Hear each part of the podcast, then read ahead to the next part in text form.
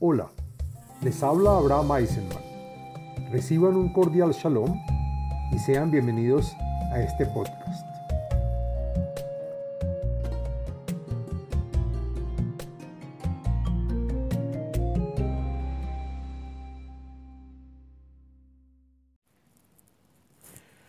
Shalom Alejem. Este video y podcast pertenece a la serie del tema del libro de los Salmos. En este video y podcast del contenido de los salmos, hablaremos del salmo número 84, el cual trae beneficios y es recomendable, entre otros, para la buena salud corporal, para tratar la, desnutrición, para viajar, a cumplir una promesa y otros beneficios más. El Salmo 84 es un salmo que contiene 13 versos y pertenece al día de la semana miércoles y al día con fecha 17 del mes.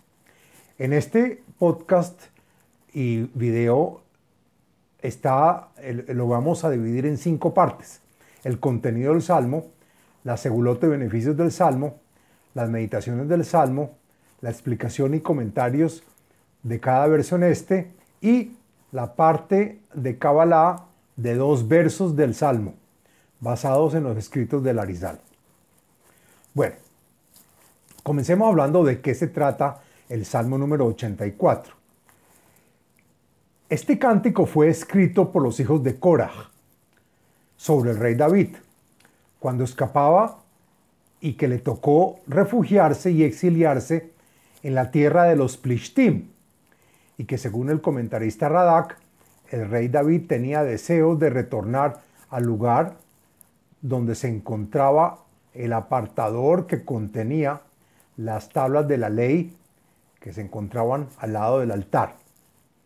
Rashi explica que los hijos de Korah profetizaron este amargo exilio. El Salmo describe que la gran añoranza que el pueblo de Israel tiene por la tierra de Israel y su templo sagrado, y a pesar de que por el momento no podemos subir al templo sagrado, Agrega los comentaristas Radak y Eben Yehie que dichoso es aquel que aguanta y no se desespera de este largo exilio. El compositor del Salmo se lamenta amargamente y desde, desde el profundo de su corazón por la destrucción del templo sagrado.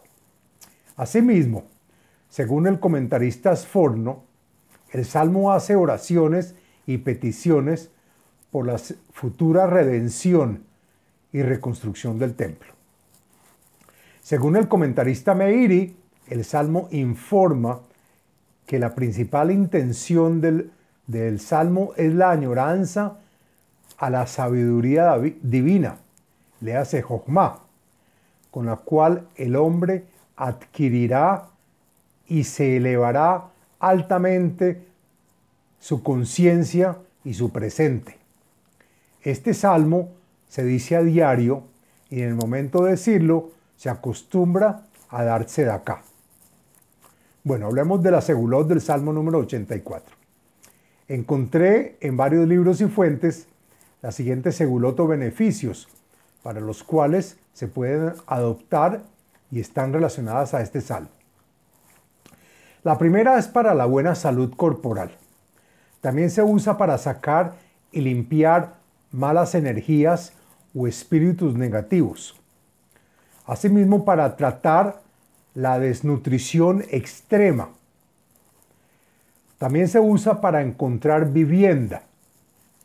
El salmo se usa para recibir bienes materiales, pero con la intención de dar e influenciar al prójimo. También sirve para decirlo antes de viajar y tener éxito y tranquilidad. También se usa cuando se va a viajar a cumplir una promesa o hacer una peregrinación. Y por último, se usa para neutralizar el mal olor corporal producido por una enfermedad. Hablemos de las meditaciones encontré una meditación relacionada a este salmo. y está recomendada por la página de Facebook Kabbalah y Torah en expansión. Y es el nombre santo de Aleph Bet, que se pronuncia Av.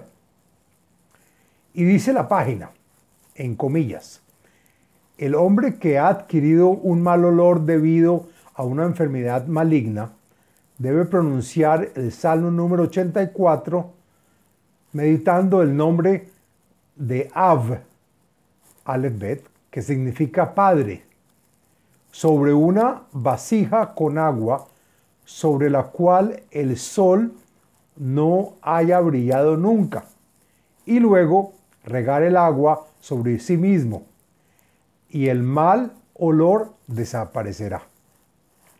Y se debe meditar el, el santo nombre de Av. Bueno, hagamos la explicación del texto del Salmo número 84. Lo siguiente es la explicación del contenido y de los comentarios del texto del Salmo. La Menatseach al Hagitit, Livnei Korah Mismor. El salmo fue escrito para el levita, director de los que tocan en el templo sagrado el instrumento llamado el Gitit, salmo que se les dio a componer a los hijos de Korah para que lo hagan y lo compongan. El instrumento Gitit es aquel que viene de la ciudad de Gat.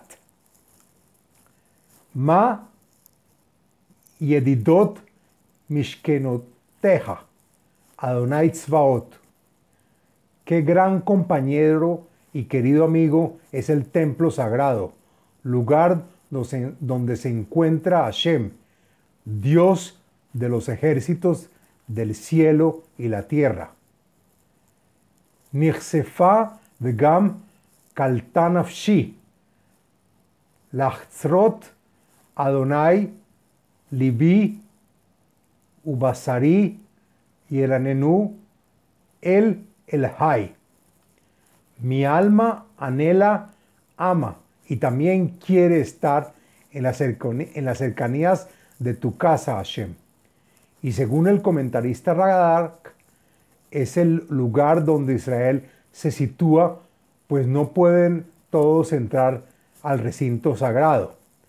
Y no solo el alma espiritual, sino también mi corazón y mi cuerpo.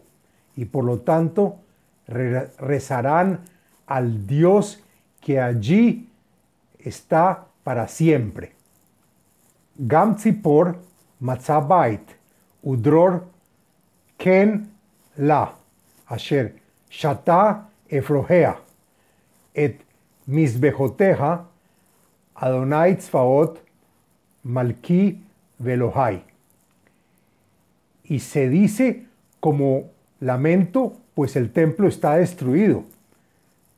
También el pájaro encontró lugar para hacer su casa allí, así como el pájaro Dror encontró ahí su lugar para construir el nido y colocar en él sus polluelos.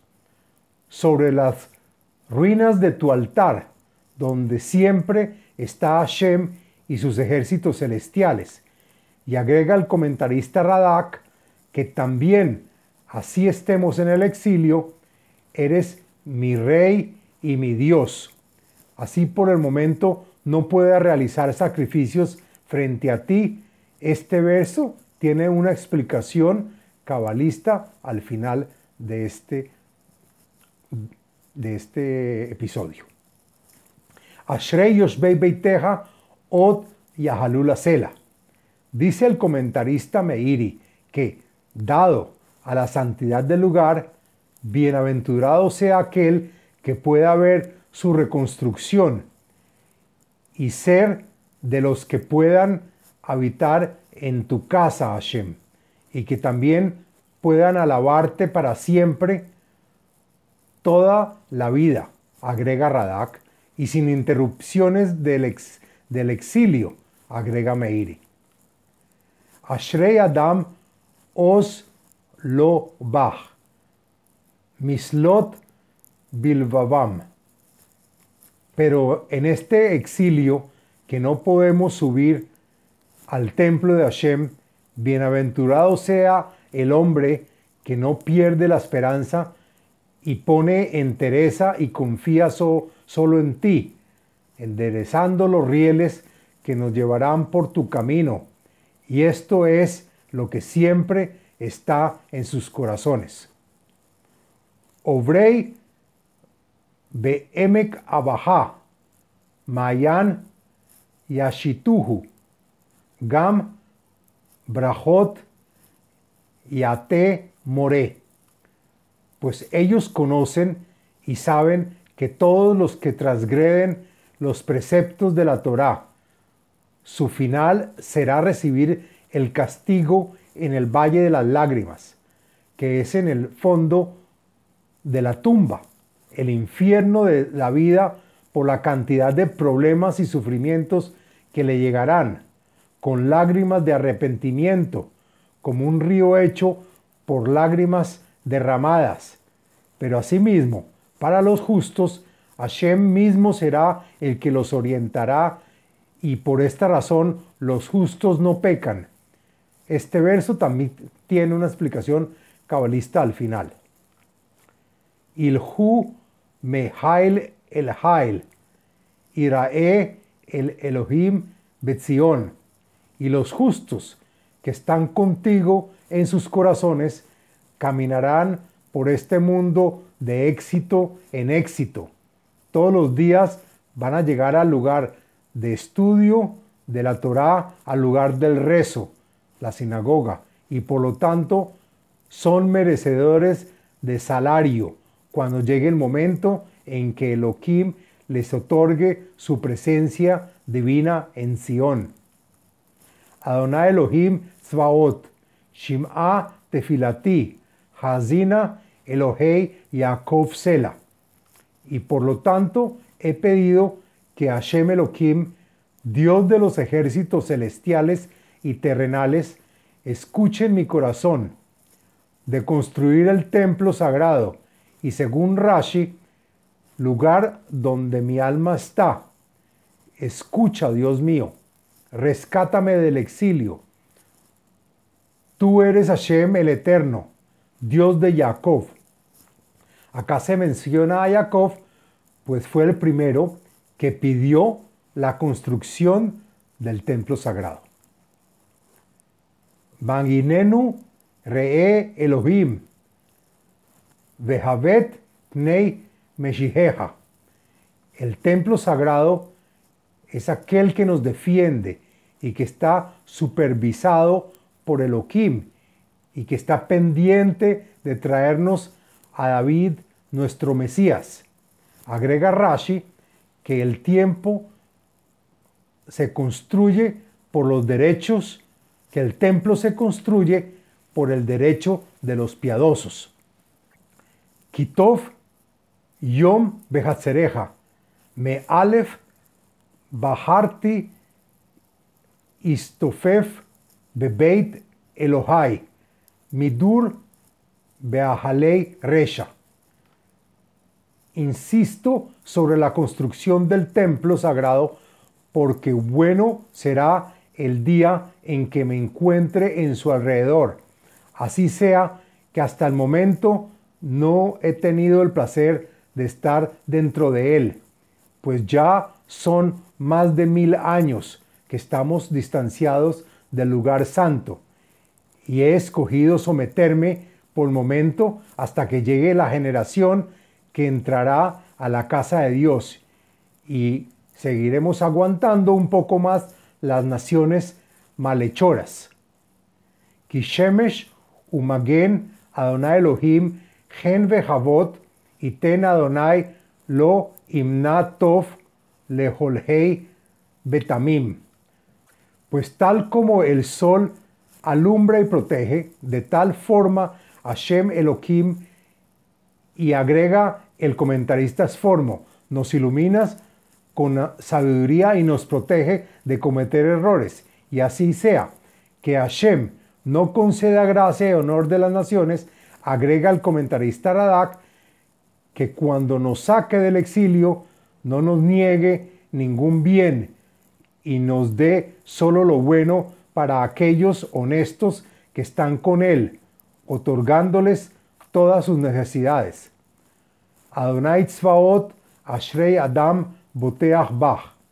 Pues así será, Hashem, Dios de los ejércitos celestiales y terrenales. Dichosos aquel que confía en ti. Agrega el comentarista Radak que, a pesar de demorarse la redención, nos sacará del e-, exilio y nos construirá y llevará al templo sagrado. Hasta aquí la explicación del Salmo 84. Ahora hablemos de la explicación cabalista de dos salmos, de dos versos del Salmo número 84. La siguiente es la explicación de los versos 4 y 7 del Salmo número 84, según el Arizal en Likutei Ketuvim, escritos por el Raf cabalista Jaim Vital. Dice el verso 4, Gam tzipor matzah udror ken la, asher shata et misbejoteja Adonai tzfaot malki velohai. A la Malhut se le llama también Zippor, pájaro, el cual encuentra su casa al subir donde se encuentra la Ima, Binah. La palabra Dror es Malhut y sus polluelos, refiriéndose a Zon. Asimismo, el Señor Elohim, refiriéndose a, a Rahel y a la Ima, que tiene gematría 150, la misma palabra Ken tiene gematría 150, y que es el nido donde están los polluelos. Es como los ejércitos de Hashem que se unen alrededor de Yesod, es decir, Tiferet y Malhut se unen para subir a Biná, el alma gemela de Abel y por la cual murió Caín, es Zipora, la mujer de Moisés, y es cuando el pájaro encuentra su casa. Y Tro, el suegro de Moisés, y padre de Tzipora, es la reencarnación de Caín y, significa el pájaro dror, pues los hijos de Itro son como el pájaro, pájaro dror que se posa sobre Elohim, sobre el nido, que es Ken. Bueno, y el verso 7 dice, Obrei BM Kabajá, Mayan Yashituhu Gan Brahot y a temoré. El secreto de la muerte es refiriéndose a los siete reyes que cayeron y murieron después que los Kelim se quebraron al recibir demasiada luz sobre ellos y ahora han caído sobre los mundos vía y necesitan ser esclarecidos. Es decir, toca ahora separar lo bueno de lo malo, que cayeron juntos y están mezclados con las clipot. Si el primer hombre no hubiera pecado, todo se hubiera arreglado y corregido, sin necesidad de hacer esclarecimientos. Pero, pero el propósito de la vida es que Adán, que comió del árbol del bien y del mal, y si el primer hombre no hubiera pecado, a la entrada de Shabbat, que es el bien, no hubiera, se hubiera separado la parte superior el bien y el mar en la parte inferior, pero no fue así, y por lo tanto quedaron mezclados y revueltos el mal y el bien. Así como las mitzvot que se hacen durante toda la vida, incluyendo también la muerte de la persona, es todo para hacer los esclarecimientos y pesquisas, y una vez hechas, el, el Mesías llegará, tal como el rocío que cae de arriba y hace que germinen las plantas de la tierra, es como las chispas de bendición y santidad que se encuentran mezcladas con las clipot. La cuestión del esclarecimiento de lo bueno, de lo malo, es cuando llega de arriba la luz superior y bendita que es la Jochma. Las chispas de la luz mezcladas y pegadas a las clipot no se pueden separar hasta que no llegue de arriba la luz de la luz superior. El esclarecimiento depende del rocío Y por eso se dice en la Torá que no hay castigo más grande que el rocío deje de caer sobre la tierra. Pues de lo contrario no habría vida. Es decir, estamos supeditados a que llegue el Mesías. No hay otra salvación. Se dice que habrá un gran día de lluvia, refiriéndose a que todos los judíos esparcidos por el mundo llegarán y se juntarán, pero todo está condicionado a nuestros actos, mitzvot, estudios de la Torá, oración y tzedaká. Se decretó al pueblo de Israel que se mezcle con las 70 naciones esparcidas en el mundo para esclarecer las clipot que están en cada una de ellas. Y por esta razón el, pueblo de Israel está esparcido por toda la tierra. Cuando muere un justo, todos los buenos actos suben con más fuerza que durante su vida. Cuando está, cuando está vivo, pues cuando el hombre malo, porque, porque el hombre malo le chupa y le quita mucho de su santidad.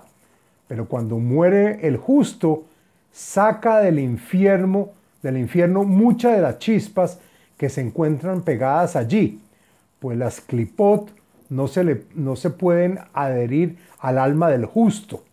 Y por eso, acá está escrito lo que pasan, los que pasan por el valle de las lágrimas, que es el infierno.